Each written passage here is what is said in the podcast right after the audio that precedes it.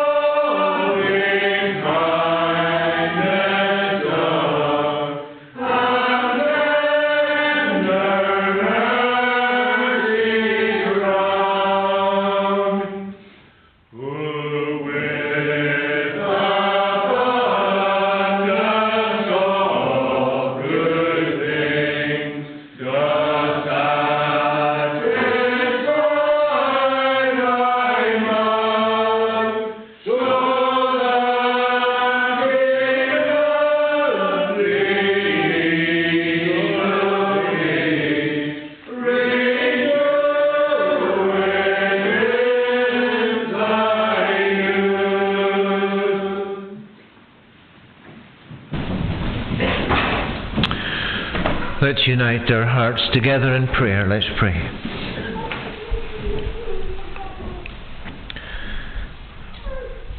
Oh Lord, we do come before you and we pray that we would have grace to come humbly and reverently as we come into your presence.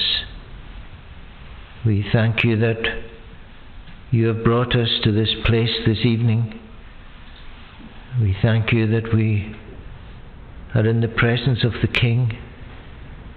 And we thank you, Lord, that you have brought us together. There's so many other places where we could be, but yet we're thankful for your grace. And we thank you for your mercy. And we thank you for your faithfulness and your goodness to us, that you have spared us to see this another day and time and another opportunity to come together to worship the living and the true God. We thank you, Lord, for all the blessings that we enjoy from you every day. Your mercies, they are new every morning, and great is your faithfulness. If only we could grasp a little more of the greatness of God, of the faithfulness of God, of the love of God. If we could just get a little more of that, Lord, that we might become more like the Lord Jesus Christ. That we would live out our lives in a way that would be more pleasing and honouring and glorifying to your great and holy and worthy name. We thank you for the gospel. Thank you for the cross of the Lord Jesus Christ, who, who died and, and gave his life as a ransom for many. We thank you that it's because of love, the, the love of God, because God loved the world, that you gave your only begotten Son. And your word says that whoever believes in him should not perish but have eternal life. Thank you, Lord, that you, you give us your Son, who came into this world to seek and to save the lost, not to call the righteous, but sinners to repentance. Lord, we pray that we would see the day when more and more people would be falling down before you on their knees crying out for repentance because time is short. Days and weeks and months and years seem to just fly past. And we are all facing a day of judgment when we will have to give an account. Lord, your word reminds us that for the many they are not ready. And we pray that we would see a day of God's power the, the gospel of the Lord Jesus Christ really making a great impact on this day that we live in. We know, Lord, that the, the gospel streams are dry. We live in a dry and barren day, spiritually. And we long, O oh God, that these gospel streams would begin to flow that this Holy Spirit of God would move once again and that men and women and boys and girls would be brought to the Saviour. That there would be that conviction of sin. And that there would be that sense that people could do nothing else but just fall down before you and cry out for mercy before it's too late. Or we pray for the work from this congregation, for the preaching of the word week by week. May it be blessed. May you bless all who come to proclaim your truth here. Throughout these parts, throughout the city, through the highlands and islands, we pray, O oh Lord, that you would uphold those who preach faithfully your truth, that there might yet be a great day of gospel impact, when the word would go forth with power and with authority. Thank you, Lord, for the careful, prayerful preparation that goes into the preaching of the word. oh Lord, we need God to come. We need you, O oh Lord, to apply it to hearts and lives. Otherwise, people will just come and go. They'll be unchanged and unmoved. No, Lord, this is it's our prayer that that would not be so, but that people would be moved through the power of the gospel, that they be brought face to face with Jesus, that they might see him for who he really is, that man would not be seen, even man's voice, as it were, that people would hear the, the voice of God, your word, speaking mightily and powerfully. O oh Lord, re- revive us, quicken us, lift us out of our sleep. We're lethargic. The prayer meetings would be revived, and that there would be yet a great work done. You have said that you will build your church, and the gates of hell will not prevail against it. Lord, we pray. Build your church, we ask you. Move in the hearts of people just around this area. As people look on, they'll see people coming and going Sunday morning and Sunday evening and through the week from this place. And they're looking on. Lord, bring them in, we pray. You can do that. We can send out invitations. But Lord, when you work in the hearts of people, you'll bring them, you'll draw them to hear the word. Faith comes by hearing, and hearing the word of truth, your word. So, Lord, grant that we pray. So, we thank you for this time together. We pray for congregations that are, are vacant, and we know that there are many even throughout the, the West and throughout many areas, and the harvest is plentiful, but yet the, the labourers are few. And we pray earnestly, the Lord of the harvest, to send workers into the harvest field that you would send men of God who would be faithful and true to the word to occupy the pulpits of our land. That your word would be proclaimed in sincerity and in truth. And that's what people would be drawn to.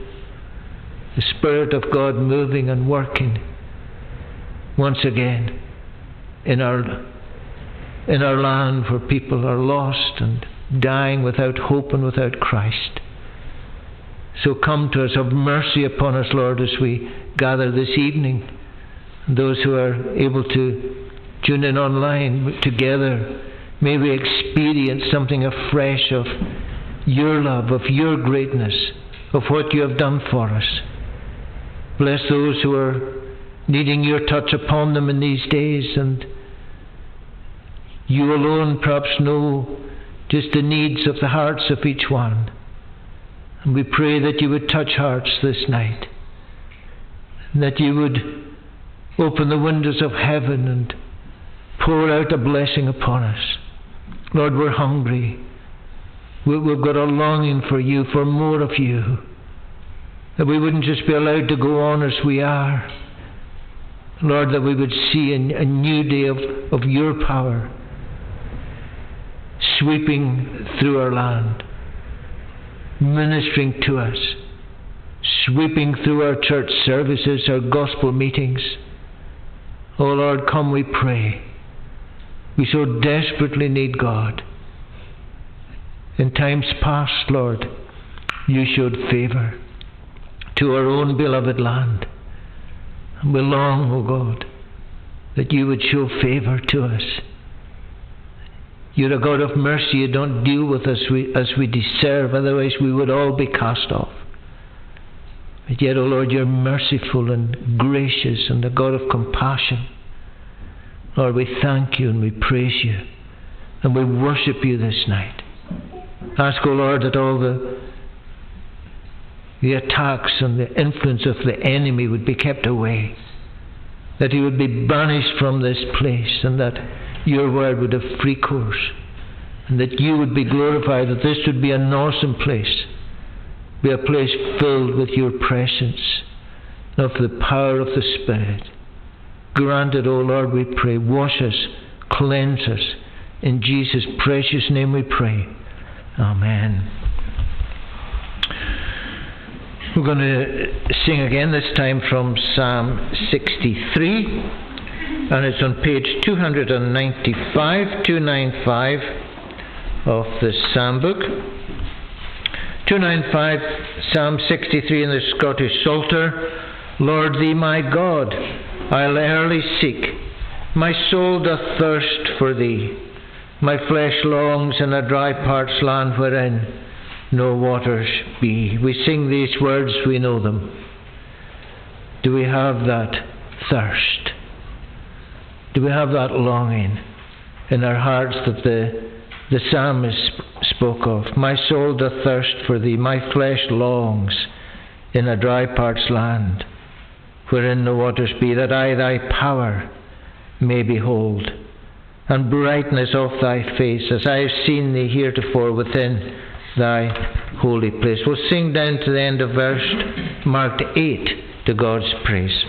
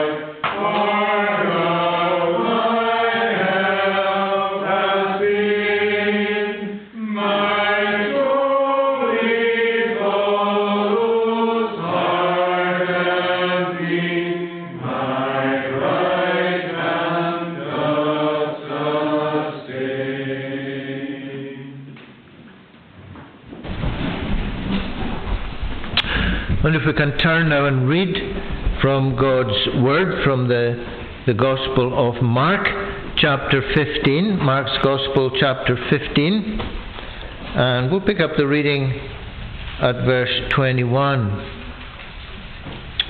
Mark chapter 15, at verse 21.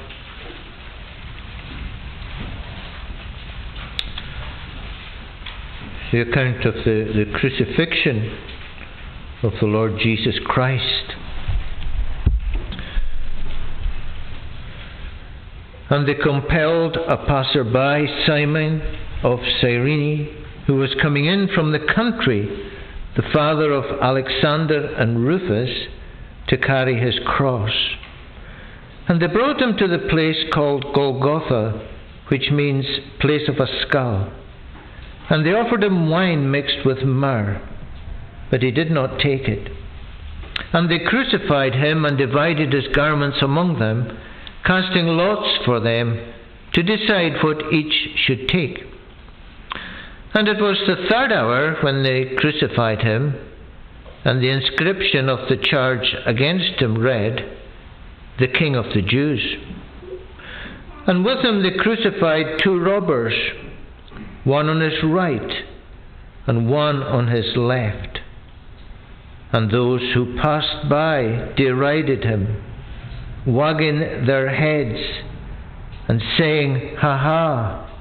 You who would destroy the temple and rebuild it in three days, save yourself and come down from the cross. So also the chief priests with the scribes mocked him to one another, saying, He saved others, he cannot save himself. Let the Christ, the King of Israel, come down now from the cross, that we may see and believe. Those who were crucified with him also reviled him.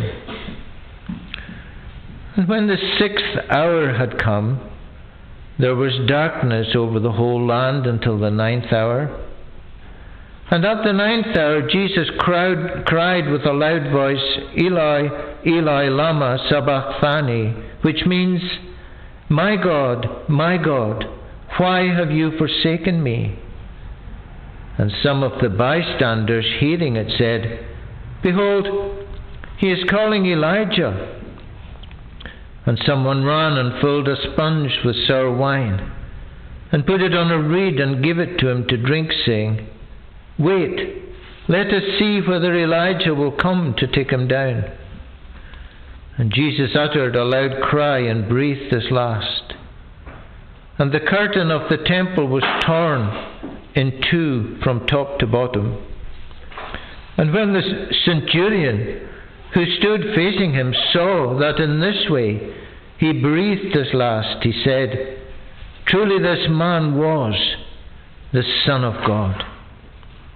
There were also women looking on from a distance, among whom were Mary Magdalene, and Mary the mother of James, the younger, and of Joseph and Salome. And when he was in Galilee, they followed him and ministered to him. And there were also many other women who came up with him to Jerusalem. Amen. And we know that God will bless to us the reading of His own precious word. Before we turn back and, and look at this passage simply together, let's sing again. Uh, this time from the Sing Psalms part of the Psalm book on page 25, it's Psalm 22. Page 25, Psalm 22. We'll sing verses 1 to 5. My God, my God, oh why have you forsaken and abandoned me? Why are you far from giving help, from listening to my anguished plea? My God, I cry to you by day you do not hear when I complain. I call to you throughout the night. In silence I cannot remain. Down to the end of verse Mark 5. Abel will stand to sing, please. My God, my God, oh, why have you forsaken and abandoned me?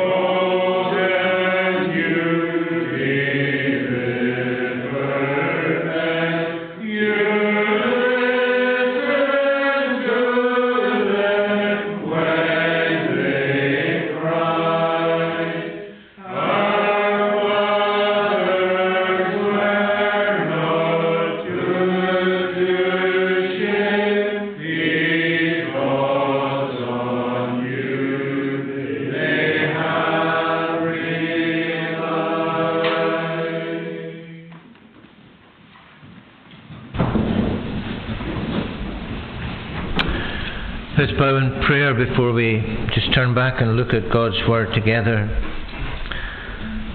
Oh Lord, we, we, we come to you again this evening in our need. And we acknowledge that when it comes to looking at these parts of Scripture, we're so inadequate. We don't have the, the insight or the, the, the grasp of things that we, we need to have. And, and we pray that in these, this short time together that you would open our eyes to who you, who you are. That we would see afresh the Lord Jesus. That we would see what you have done for us. And that you would help us, Lord. Strengthen us. Give us what we don't have. Give us your own strength and power. And that you would take your word, even the, the fumbling and even the stumbling, as we seek to proclaim it, and that you would use it for your glory. Lord, grant it, we pray. In Jesus' name, Amen. There's a chap I used to work with, not in the faith mission, but before that, when I used to drive um, earth moving machinery. And if we managed to get on to a spiritual conversation with this guy, which wasn't that often, he would always come away with the same kind of line of defense. He would say to me, Well, if you can prove to me, prove to me there's a God, prove it, then I'll believe. So, um, well, maybe there's a number of people like that, just looking for proof. But the reality is that in this book, in the Word of God, we have all the proof that we will ever, ever need. It's all there. We don't need to look further. A cousin of mine, Murdo MacLeod, who was instrumental in leading me to the Lord, he always said that his line of defense was when somebody w- would share the gospel with him, he would always say, Ah, but David, there must be more to it than that. It can't be that simple. There must be more to it. Maybe there's someone here and you're just thinking that other there must be more to it. You're just not seeing it, you're not you're not getting it, you've never grasped the just what it means to know Jesus Christ as your Saviour. You've, you've never grasped the reality of His salvation, and maybe you're, there's stumbling blocks in the way. Maybe you're looking for more evidence. Maybe you're thinking there's, there's something more. And I just want to look just simply at this passage. Really want to look at. So, there were many people there that day when, when Jesus was crucified. And I want to look at with you tonight at some of the reactions of uh, the people that were there. There's much in this passage, and that I'm not able to go into, and I just want to look simply at some of the reactions that the, the people had. But ultimately, what, what, what we need, what you need, what I need, is to know the man on the middle cross. To, to know Jesus Christ as our Saviour and as our Lord. You see, if we had gone back a wee bit, we would see that Judas betrayed him. We would see that Peter denied him. Pilate delivered him to be crucified. The soldiers mocked him and beat him and spat upon him and crucified him between these two robbers. Passers by ridiculed him the chief priests and the scribes mocked him. Even those who were crucified with him reviled him. We read. There was a centurion who was there that day, and he came to the conclusion at the end truly, this was the Son of God.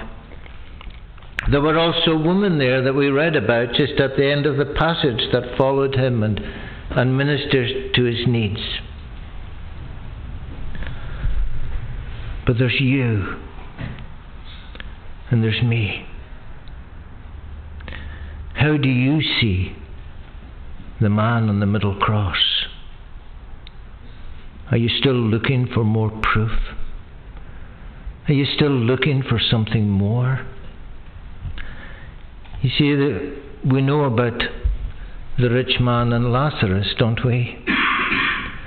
That the rich man, he ended up in a place of torment. While Lazarus, who had very little in, of the comforts of this world, he ended up in the presence of the glorious Saviour in heaven. And Lazarus was, a, the rich man was so tormented that he asked that Lazarus would be, be sent back to tell his brothers, to warn them about this coming judgment, this place of torment. And he said, If someone goes, Abram said to him, But they have Moses they have the prophets. Let them hear them. In other words, he's saying, look, it's all here, it's all there. Just let them listen to what was prophesied and said throughout Scripture. But the rich man said, No, Father Abraham. But if someone goes to them from the dead, they will repent. He said to them, If they do not hear Moses and the prophets, neither will they be convinced if someone should rise from the dead that will not convince people. You see, it's the Spirit of God that convinces people. And that's what we need and we need to be praying for. That that conviction would fall upon people and draw people to Himself. So I want to think just about some of these reactions. First of all, the chief priests and the scribes. They said, He saved others. He saved others. That, that was their own admission. They knew about people whose lives the Lord Jesus had touched. They've known about the leper that was cleansed. Known about the paralyzed man. Remember, they opened up the roof and let him down, and Jesus said, Son, your sins are forgiven. Take up your bed and walk. They would have known about, as we mentioned this morning, about the demon possessed man who's he, he, he was totally uncontrollable, just out of his mind with, with demon possession, but yet they would have known that Jesus touched his life and he was at his feet and his, in his right mind. You might have heard about blind Bartimaeus by the road. Many people passed by and he cried out, Lord, Jesus, Son of David, have mercy on me. And, and the Lord re- restored his sight. But not just that, he restored his soul because he's no longer at the side of the road, but he's up and he's walking with them. You see, the evidence was clear. They knew, he said, he saved others. They knew that. They were aware of that. And here, this is right. This is the heart of the gospel. We're at this, this part of God's Word. We're, we're at the cross tonight. Right at the heart of the gospel. They're the very means by which men and women and boys and girls are saved. He saved others. And you know people tonight whom the Lord has touched. You, you know people's life. You might even be sitting beside someone tonight. And you know the Lord has touched that person's life. You're looking at someone tonight that the Lord has touched their life. It wasn't always like this. Far, far away in the depths of sin, but God came. And God saves. You know people whom God has touched, don't you?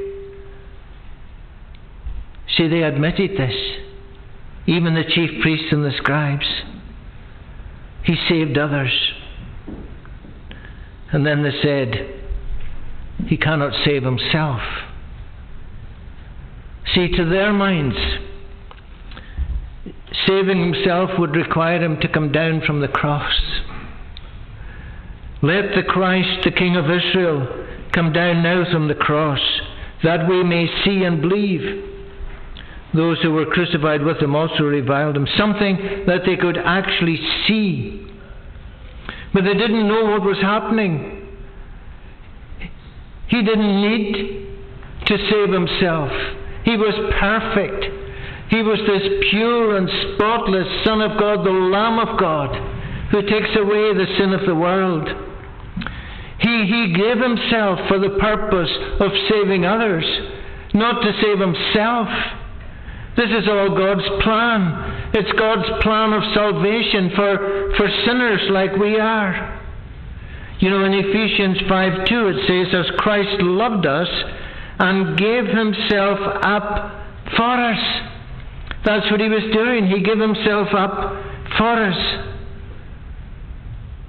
What they thought would make a difference would make no difference at all. You know, what was happening was happening. It was God's plan. And they weren't going to change that. And you know, it's the same today. My friends, God has a plan. He's got a plan of salvation. He's got a plan by means by which sinners can come to Himself. His plan. And friends, we need to be tuned into His plan. And we need to get rid of our own thoughts and our own ideas of how or maybe it could work out. Because it's all here in God's Word. It's here for us. He has a plan. You know, there was a crowd who came especially to witness those events. But we're told, secondly, about those who were passing by. I've called them the passers by.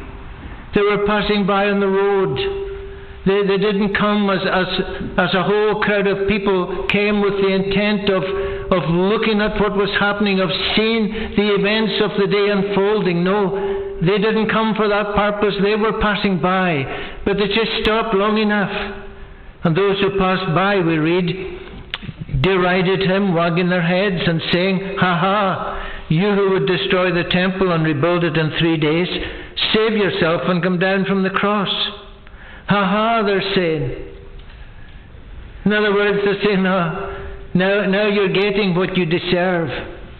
You won't be destroying or bu- building up any temples where you are now. See, they didn't know, they hadn't got a clue. They didn't know that the temple he was talking about was, was not a temple made by hands, it was his own body. We read that in John chapter 2. So the Jews said to him, What sign do you show us for doing these things? Jesus answered them, Destroy this temple, and in three days I will raise it up. The Jews then said, It has taken 46 years to build this temple, and will you raise it up in three days? But he was speaking about the temple of his body. When therefore he was raised from the dead, the disciples remembered that he had said this, and they believed the scripture and the word that Jesus had spoken. See, even the passers by, they, they twisted his own words, they, they blasphemed against him. And for them too, the, the evidence of his strength would be if he would come down from the cross. The passers by, you know, they just stop long enough to have an opinion with no understanding of the truth. And there are many people like that. You'll have come across them. They've got an opinion. I've met many like that just visiting round the doors. They'll tell you all sorts of things. They can put up a very good argument. They'll tell you that they've read the Bible. And they tell you it's not true. They'll tell you all kinds of things. The passers by.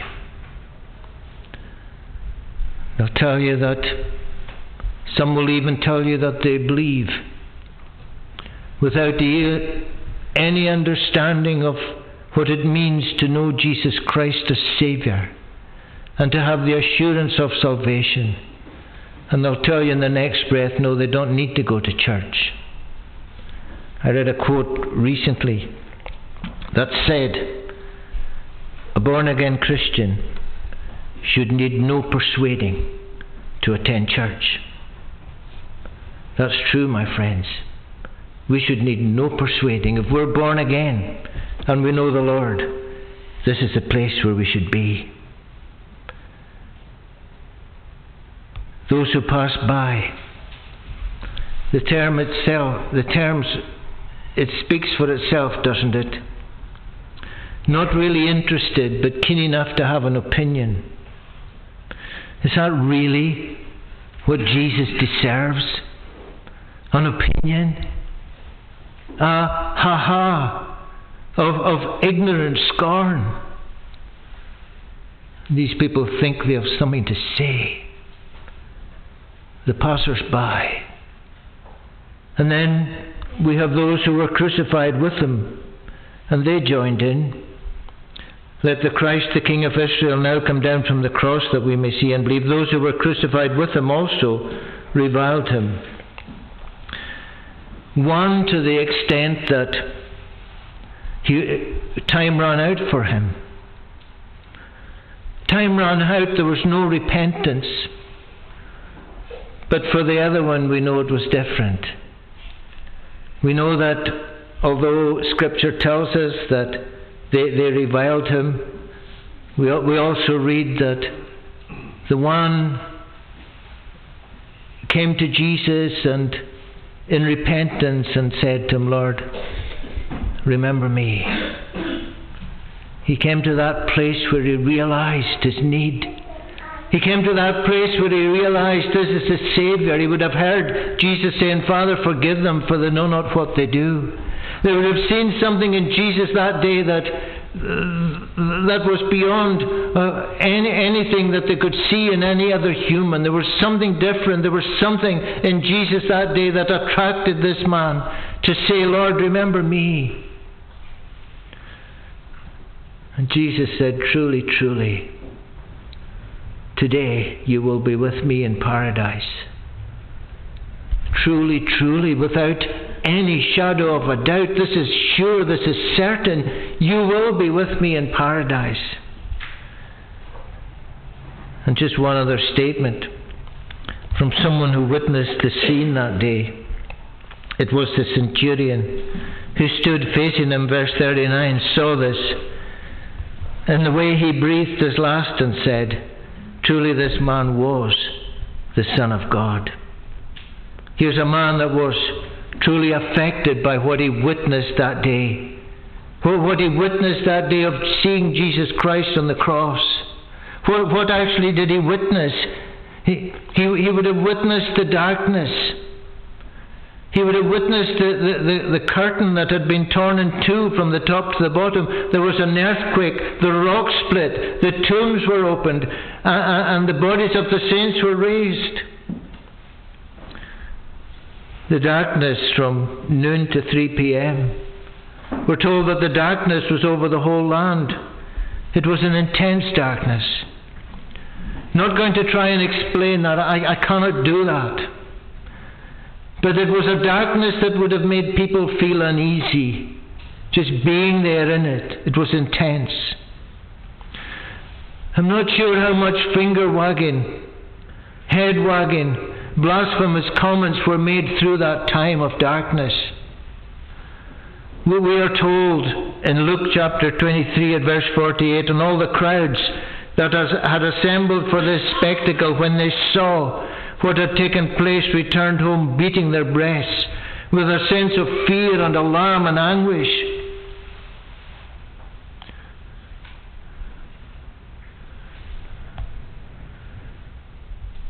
Peter proclaimed to the people when the, the man that was carried to the temple gate daily, the lame man, and through the power of God, through faith in the name of Jesus, he was healed. And he's no longer at the gate, but he's up and he's walking and he's leaping and he's praising God. And oh, they, they came to, to, to Peter as if it was by their own power that this man was able to walk. And Peter said it was faith. And he addressed them and he said, But you denied the holy and righteous one. You asked for a murderer to be granted to you. You killed the author of life, whom God raised from the dead. To this we are witnesses. Did any of them think that day we did this? We did this. What was happening in the darkness? You know, the, the cross is a place of judgment. That the Lord Jesus Christ is, is suffering the full vent of God's wrath for, for the sins of, of all His people. This intense agony, this endless degree of suffering that, that I, I could never explain to you today. Yes, but I know this that my sin and the sins of everyone who will come to Him, who have come to Him, is that you and the sins of everyone who will come to Him. He suffered the agony for every sin there in that time of darkness at Calvary. That's the Saviour that we look to. Surely, in Isaiah 53 it says, He has borne our griefs and carried our sorrows, yet we esteem Him stricken, smitten by God, and afflicted. But He was pierced for our transgressions, He was crushed for our iniquities. Upon Him was the chastisement that brought us peace, and with His wounds we are healed. It was the Lord's will to crush Him. That was the darkness. It was a place of judgment.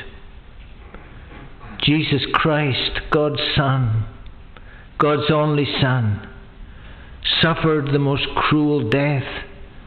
Yes, as others did, they were crucified. There was one on either side of him crucified in the same way. But no other took upon themselves the full vent of God's wrath for sin. See, there was no other good enough to pay the price of sin. He only could unlock the gate of heaven and let us in. And he experienced that abandonment, my God, my God, why have you forsaken me? And Jesus uttered in a loud cry and breathed his last. People were affected by what they saw that day. Calvary's real. The cross is real. And can I ask how much are we affected this night at Knockbain Free Church? How much are we affected by the cross of the Lord Jesus Christ? You might say, well, it was different for them. They were there, they, they witnessed it in person. That was different. Well, my friends, as I said at the start, we have the full revelation of Scripture. Death was prophesied through the Old Testament. Accurate accounts given through the Gospels. Spoken of through the New Testament. It's all there. We have it. How much? has the cross affected you and me? See, there was those that were affected, but they walked away. Yes, affected in some measure, they saw what had happened, and they walked away. Realize that it was a place of agony, and Jesus suffered on that cross. And friends, that judgment of God that, that was poured out upon the Lord Jesus Christ. For those hours of darkness on the cross, those that walk away will suffer for all eternity. You know, you know that, that's the reality. That's how serious this is. And you might say, well, how can I say that? In Matthew 25 46, we read, And these will go away into eternal punishment. Those who have never come to know the Lord Jesus Christ. They will go away into eternal punishment, but the righteous into eternal life. Notice it's the same word that's used for both eternal punishment, eternal life. In other words, there will be no end. It's wonderful and glorious, isn't it, to think of heaven? Isn't it so amazing to think for all, if, if you know Jesus Christ tonight, my friend, the future's bright. Whatever struggles or difficulties we might have through this life, the future's bright. And there is no end. There's glory in heaven for you and me and for all who trust the Lord Jesus Christ without end. But there's the agony of hell for all who will keep walking away. For the majority, that's the way it is. The Bible makes that known. You see, for the majority of people there, there was scorn and contempt. The soldiers, the chief priests, the scribes, the passers by, the crowd. But there were the few who, who saw Christ for who he was. Will you be numbered among the few? I remember I had an uncle. He was up in Dingwall. He was a godly man. His name was Andrew Ross. And after he had died, the minister was sharing in a, in a service, and he was speaking about the few. And he says, and Andrew Ross, whom we knew and loved, will be numbered among that few. Hey, friends, are you going to be numbered among the few? It says, Enter by the narrow gate, for the gate is wide and the way is easy that leads to destruction. For those who enter by it are many. For the gate is narrow and the way is hard that leads to life, and those who find it are few. I'm not going to stand here today and say, say to you it's easy. The way of life is most desirable. But it's not easy. We don't naturally find that way. Friend, can I say to you tonight if God is showing you the way, if, if, if God is bringing you to that place, if God is bringing conviction to your soul tonight that you need to find this Saviour, you need to come, friends, come. Because you will be doing exactly what God wants you to do if you come. He's calling you to come. If God is showing you the way, you must go. You must seek the Lord. It says, while he may be found, because there'll be a day when he won't be found. Today, if you hear his voice, do not harden your heart. See, the broad way is an easy way. Many, the majority of people are on that way. It leads to destruction. I just want to close with a hymn. And if there is somebody here tonight and you're seeking and you, you would love to find this way, you would love to find this, this door. Jesus said, I am the door. If anyone enters by me, you will be saved. There's no other way. See, it's narrow, it's close, it's just this way, and it's the only way, and that's good because it saves any confusion. It's not like, well, maybe it's this, or maybe it's that, or maybe it's the next thing. No, it's none of these. It's only Jesus. So if you're looking tonight for salvation, if you know in your heart tonight that you need to be saved, you need to come to Jesus, the man on the middle cross who died, who, who bore the burden for your sin, who paid that price, who said it's finished. All the work that he was that God had given him to do, he did it. He, he suffered enough for you and for me. And he's calling sinners to come. A hymn just in closing. It's a hymn called I Stood One Day at Calvary. I stood one day at Calvary, the hymn writer says, where Jesus bled and died. I never knew he loved me so, for me was crucified.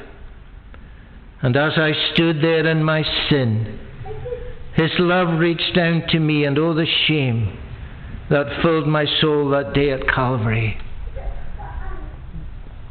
Friends, if we stand at Calvary and we see something of the spotless Lamb of God, we surely can be none other but convicted about our own sin. That's what was happening, the shame, because of the love of the Saviour.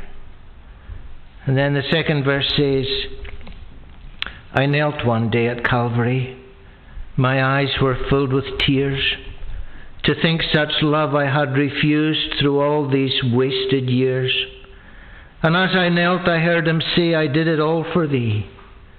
And oh, the love that filled my soul that day at Calvary. Is to kneel down in humble submission to Him. To, to, to think of all these years, perhaps, that you have refused that love See, a Christian is somebody who receives the love of God into their life. It says, For God so loved the world. God loved sinners. And it's receiving that love into our lives, His forgiveness, His peace. He says, I did it all for thee. And then the final verse says, maybe this needs to be the, the reaction of someone here. He says, I prayed one day at Calvary. I'm thine forevermore. Forgive me, Lord, for all my sin. My lost estate restore. And as I prayed, to me he gave salvation full and free. And oh, the peace that filled my soul that day at Calvary. Do you know that peace that comes through forgiveness don't be with those who they were the passers by. They had an opinion. Don't be like those who reviled him and wagged their heads and smote him and mocked him. Those who walked away. Don't, don't be walking away friends, it's so much better to come. To come to Him with all of our sin, with all of our filth and struggles and whatever else we have. We can bring it to Him. And it can be forgiven. Because the blood of the Lord Jesus Christ, God's Son, God's Son, can cleanse us from all sin. To be cleansed from sin, to be washed whiter than the snow, made ready that you could be numbered among the few. Enter in by the straight gate, for straight is the gate and narrow is the way that leads to life, and only a few find it. Friends, make sure that you are numbered among that few. Lord, we pray that you would help us. Help us tonight to, to know that your love for sinners is a great love. Help us to see afresh what you have done for sinners on the cross. Help us to realize that we are those sinners we need forgiveness. We need a Saviour. We thank you tonight that that's the purpose that you came. You came into this world to seek and to save the lost. Oh Lord, help us to come before it's too late. As the hymn writer said, the way of the cross leads home. May we find that way, O oh God, we pray. And if there's anyone here tonight or anyone listening in, and they have never found that way, the way of the cross that leads home, may they find themselves there tonight, face to face with Jesus, knowing His forgiveness, knowing that peace that will flood their soul when they kneel before Him in humble submission. O oh Lord, help us to come, we pray, as we look to you with grateful hearts. In Jesus' name, Amen. We're going to close our, our time together singing from Sing Psalms, Psalm 130. Sing Psalms 130, it's on page 173, 173. Lord, from the depths I call to you. Lord, hear me from on high, and give attention to my voice when I for mercy cry. Lord, in your presence, who can stand? If you our sins record, if all our sins were recorded, who, who could stand? Except for the next lines, it says, But yet forgiveness is with you, that we may fear you, Lord. We'll sing the verses from this psalm, Psalm 130, to God's praise.